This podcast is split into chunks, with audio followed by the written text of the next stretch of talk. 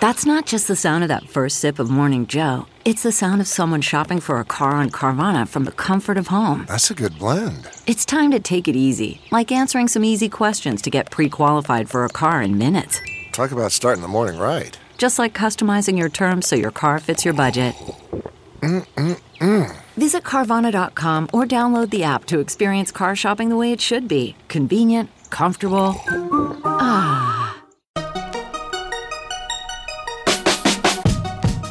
Welcome to the Techmeme Ride Home for Tuesday, August 4th, 2020. I'm Brian McCullough. Today, Intel iMacs get a major update. The TikTok Microsoft Trump situation can only be described as nutso butso. Looks like Garmin paid the ransom. Why xCloud is launching soon on Android but not on iOS. And get ready for games to get more expensive with the next generation consoles. Here's what you missed today in the world of tech.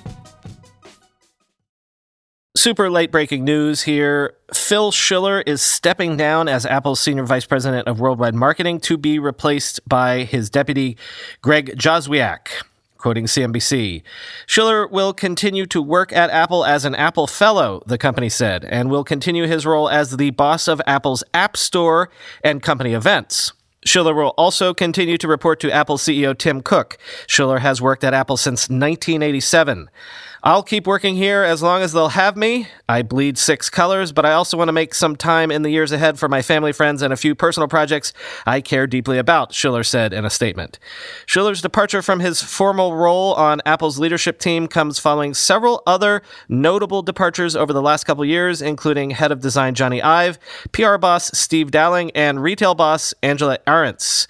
But Apple also made an addition to its exec team in that same time period with John Giannandrea, the head of artificial intelligence, end quote. Yes, and to quote Ben Thompson on Twitter, I think it's a solid bet to assume that Schiller isn't in charge of the App Store in around six months or so, end quote. Well, I'm sure we're in for a whole bunch of Cupertino Kremlinology pieces in the next few days. Apple's iMacs got a pretty major spec update today. Not a new design, although there has been much speculation and rumor mongering about new designs lately. Listen to this, though, quoting The Verge. Apple is announcing updates for both the 27 inch and 21.5 inch iMacs. It's updating the processors inside to Intel's 10th gen Comet Lake processors and also switching out the webcam to a higher resolution 1080p HD sensor instead of the low res 720p found in other Macs. SSDs are now standard across the line, and there will be a bunch of new configuration options, including a nano texture version with less reflective matte glass. The 27 inch iMac starts at $1,799, is available to order today, and will ship this week. The 21.5 inch iMac starts at $1,099 and will ship next week. Apple is also giving the iMac Pro a small spec bump, making the 10 core Intel chips the new baseline for $4,999, also shipping next week. Oddly, the iMac Pro is not otherwise getting updated. This is not the major redesign that has been rumored and hoped for, nor is it the first ARM based Mac. Instead, the 2020 iMacs look identical to the last generation, including the large black bezel all the way around the screen and the big metal chin at the bottom. Apple says that as it noted at WWDC, it intends to support Intel based Macs for many years to come, end quote. Yes, they have stated that strenuously many times. But you got to figure there would be a significant Osborne effect with these updated machines. Would you gamble a big investment on these as they appear to be the end of the road, the last hurrah maybe for Intel Macs? Also, clearly, you'd figure Apple is holding a form factor redesign for the Apple Silicon debut whenever that comes.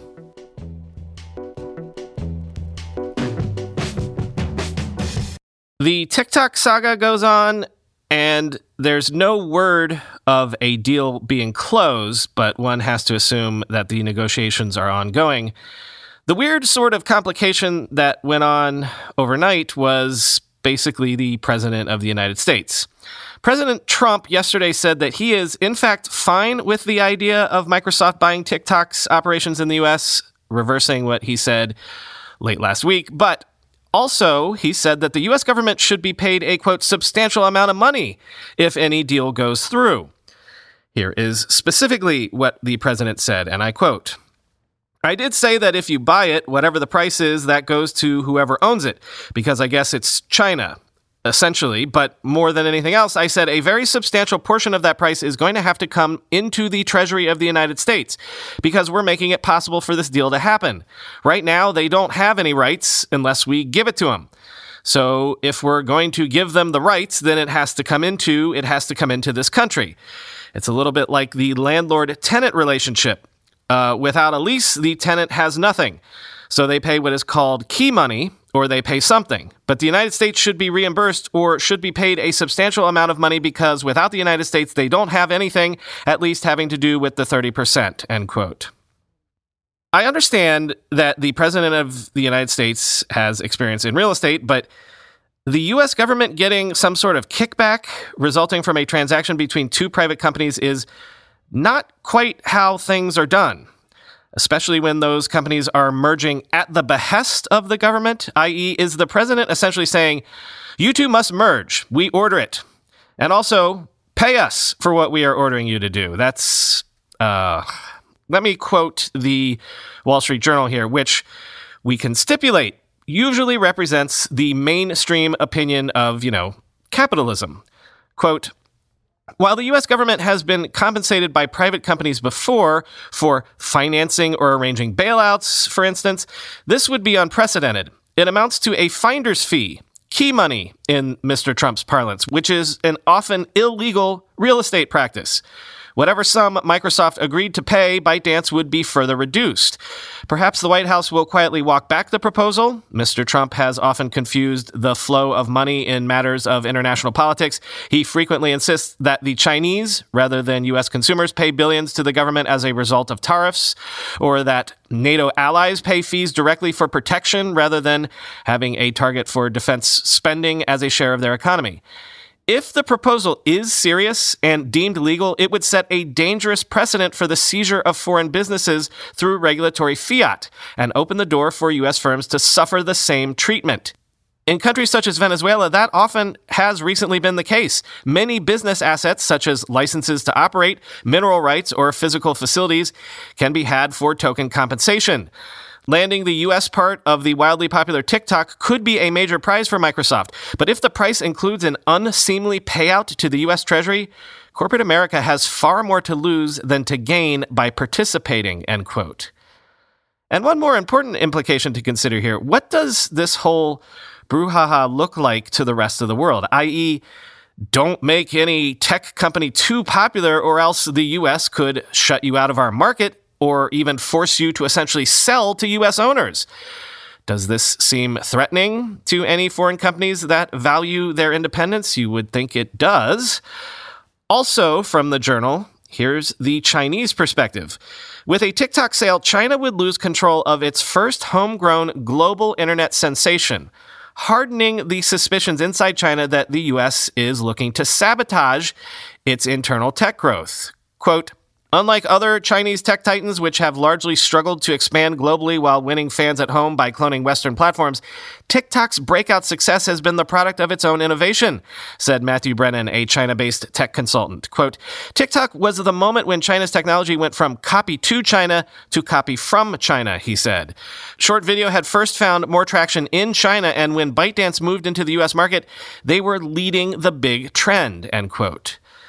And this is from Bloomberg, quote, while the Chinese Ministry of Foreign Affairs has declined to comment on Microsoft's TikTok talks, spokesman Wang Weibin reiterated criticism Tuesday of what he said were Washington's double standards and overreach. Quote, if following the wrong example set by the U.S., Every country could use national security as an excuse to target American companies, Wang told a regular news briefing in Beijing. The U.S. should not open a Pandora's box, otherwise, it will swallow the bitter fruit itself. End quote.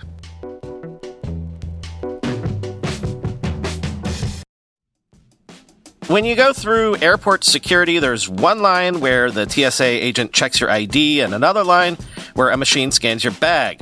The same thing happens in enterprise security, but instead of passengers and luggage, it's end users and their devices. These days, most companies are pretty good at the first part of the equation where they check user identity, but user devices can roll right through authentication without getting inspected at all. In fact, 47% of companies allow unmanaged, untrusted devices to access their data. That means an employee can log in from a laptop that has its firewall turned off and hasn't been updated in six months, or worse, that laptop might belong to a bad actor using employee credentials. Kolide finally solves the device trust problem. Kolide ensures that no device can log into your Okta protected apps unless it passes your security checks. Plus, you can use Kolide on devices without MDM, like your Linux fleet, contractor devices, and every BYOD phone and laptop in your company. Visit kolide.com slash ride to watch a demo and see how it all works. That's K-O-L-I-D-E dot com slash ride, kolide.com slash ride. Whenever I need to do financial research for this show, for instance during tech earnings season when I have to analyze how various companies' stocks have been performing, I only ever turn to our sponsor today, Yahoo Finance. For more than 25 years, Yahoo Finance has been the brand behind every great investor. Whether you're a seasoned investor or are looking for that extra guidance, Yahoo Finance gives you all the tools and data you need in one place. They are the number one finance destination producing a holistic look at the financial news cycle, including breaking news, original editorial perspectives, analyst ratings, independent research, customizable charts, and so much more. Securely link your brokerage accounts for a unified view of your wealth, including 401k and other investments. A comprehensive perspective is what sets apart great investors, and it's how Yahoo Finance ensures you have the insights to look at your wealth in its entirety. With a community of over 90 million users each month, their real strength is helping you on your way to financial success. For comprehensive financial news and analysis, visit the brand behind every great investor, yahoofinance.com, the number one financial destination, yahoofinance.com. That's yahoofinance.com. Quick follow up to a story from a couple weeks ago. Remember that Garmin ransomware attack where they were desperately trying to shut everything down before it all got encrypted? Yeah, well, it looks like Garmin paid the ransom. Quoting The Verge. Fitness brand Garmin paid millions of dollars in ransom after an attack took many of its products and services offline last month, Sky News reports. The payment was reportedly made through a ransomware negotiation company called Arete IR, in order for Garmin to recover data held hostage as a result of the attack. Bleeping Computer reports that it believes Garmin must have paid the ransom because of the lack of known weaknesses in the Wasted Locker virus. Code from a Garmin developed executable reviewed by Bleeping Computer suggests the company paid the ransom on either July 24th or July 25th, and the publication confirmed that the executable was able to decrypt sample files encrypted by Wasted Locker, end quote. They telegraphed this was coming, but the European Commission has indeed officially opened an in depth investigation into Google's proposed acquisition of Fitbit over concerns about the vast amount of user data Google would have access to via this deal. Quoting the Commission itself. Following its first phase investigation, the Commission has concerns about the impact of the transaction on the supply of online search and display advertising services, the sale of advertising space on, respectively, the result page of an internet search engine or other internet pages, as well as on the supply of ad tech services, analytics, and digital tools used to facilitate the programmatic sale and purchase of digital advertising. By acquiring Fitbit, Google would acquire the database maintained by Fitbit about its users' health and fitness and the technology to develop a database similar to Fitbit's one. The data collected via wrist worn wearable devices appears at this stage of the Commission's review of the transaction to be an important advantage in the online advertising markets. By increasing the data advantage of Google in the personalization of the ads it serves via its search engine and displays on other internet pages, it would be more difficult for rivals to match Google's online advertising services. Thus, the transaction would raise barriers to entry and expansion for Google's competitors for those services to the ultimate detriment of advertisers and publishers publishers that would face higher prices and have less choice. End quote. Microsoft has announced when its xCloud gaming service is launching, at least on Android. The D Day is September 15th, launching on Android in 22 countries, bundled with the Xbox Games Pass Ultimate subscription, which runs you $14.99 a month. So on September 15th, you can download an updated Xbox Game Pass app, which will have game streaming as a part of it. There will be 100 plus games available to play via streaming, but do note that this is not launching that same day on iOS. In fact, we don't know when it might come to iOS, if ever, quoting The Verge. It's our ambition to scale cloud gaming through Xbox Game Pass, available on all devices, but we have nothing further to share at this time regarding iOS, says a Microsoft spokesperson in a statement to The Verge. The lack of iOS support at launch will be disappointing to iPhone and iPad owners, but not exactly surprising. While Microsoft has been testing xCloud on iOS, the company previously revealed its testing was limited due to Apple's App Store policies. Microsoft hasn't revealed which Apple policies are preventing xCloud from launching on iOS, but Google's Stadia service is also not available on iPhones or iPads. Valve's Steam Link app took nearly a year for Apple to approve, even though it primarily streams games from your home PC. Apple has also faced questions over its 30% cut of in app purchases and strict App Store policies from the House Judiciary Committee recently as part of a tech antitrust hearing. End quote. I don't usually cover their earnings, but video game maker Take Two Interactive beat expectations in their fiscal Q1 with revenue up 54% year over year, which is even more impressive when you learn that the company did not launch any new games during that self same quarter. So chalk this up to another sector doing well in the COVID era, I guess. I mean, it does help that Take Two games like Grand Theft Auto 5 and Red Dead Redemption 2 still sell amazingly well years after launching, but also grok this quote, to date, Take Two said that lifetime sales of GTA 5 are at 135 million units, including 5 million in the first fiscal quarter. Red Dead Redemption 2 is at 32 million. NBA 2K20 is at 14 million units. Borderlands 3 has sold 10.5 million, and The Outer Worlds has sold 2.8 million. Daily active users for NBA 2K were up 82% from a year ago. In the first fiscal quarter, Red Dead Redemption 2 sold twice as many copies as it did in the same period a year ago. You can chalk those results up to gamers playing more during the pandemic. Social Point's Dragon City and Monster Legends mobile games helped drive it to 54% revenue growth in the quarter compared to a year ago, end quote. But also, things are just turning up Milhouse for the gaming industry generally because it seems to be an open secret in the gaming industry that the next gen games for the next gen consoles might be getting price hikes, generally in the range of $10 per game. For example, Take Two did confirm that it will price NBA 2K21 at $70, which is $10 more than what NBA 2K20 runs you. Quoting GamesIndustry.biz.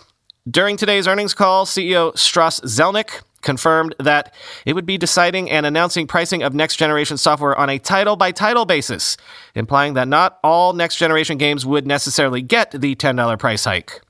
There hasn't been a price increase for frontline titles for a really long time, despite the fact that it costs a great deal more to make those titles, Zelnick replied. And we think with the value we offer consumers and the kind of experience you can really only have on these next generation consoles, that the price is justified. But it's easy to say that when you're delivering extraordinary quality, and that's what our company prides itself on doing, end quote. So if you're a gamer, I just wanted to put you on notice that things are about to get more expensive. And finally, today, you know our good friend, the hashtag inventor and general product guru, Chris Messina, how he's officially the ombudsman for this podcast. Being an ombudsman means you advocate on behalf of the audience of a publication, but also you hold the publication to account. Well, Chris is officially holding me to account. You might remember this segment from the July 6th episode where we discussed a new algorithm developed by researchers at Harvard that claimed to be able to detect COVID outbreaks. Looking ahead, it predicts that Nebraska and New Hampshire are likely to see cases increase in the coming weeks if no further measures are taken, despite case counts being currently flat, end quote. So there you go. someone out there listening, remind me in three weeks to check on Nebraska and New Hampshire numbers, and we can see together how well this prediction algorithm performs. So, Brian, as the Techmeme Ride Home Ombudsman, I wanted to hold you accountable. Uh, as three weeks ago, you broadcast that little clip where you covered an algorithm that was looking across social media, Google searches, and location data provided by mobile phones to determine the possible spread of infections from the coronavirus. And I thought it'd be worthwhile to take a look three weeks later at how that algorithm performed. So, what I found in combining results from RT.live as well as COVID tracking, the COVID tracking project, was that it's a bit of a wash. I would definitely say that there are results out of Nebraska that make it look as though there is a spike happening. On July 7th, there was 117 positive tests with an RT value of 1.10. And now uh, as recent as August 1st, there are 445 positive tests with an RT of 1.13. So definitely some movement up into the right there, especially if you take a look at the COVID tracking project. New Hampshire, meanwhile, which is the state that I was born in and grew up in, is actually seeing a bit of a downward trajectory. So on July 7th, there were only 17 positive tests with an RT value of 1.05. And as, as of August 1st, there were 69 uh, with an RT value of 1.03. So both are increasing, both are going up. If you look at the charts, uh, it definitely seems as though hospitalizations and other types of COVID related um, complications are occurring in Nebraska, but not so much in New Hampshire. So I think the jury's out on this one. Hard to say if this new algorithm actually is doing what it claims to be able to do. Thank you, Chris, for following up on that, and thank you for keeping me honest. What should we do if my self driving by 2020 bet doesn't pay off by the end of the year? If I don't end up getting a burrito delivered to me for lunch via an ankle robot? How should we settle that wager officially, Mr. Ombudsman? Talk to you tomorrow.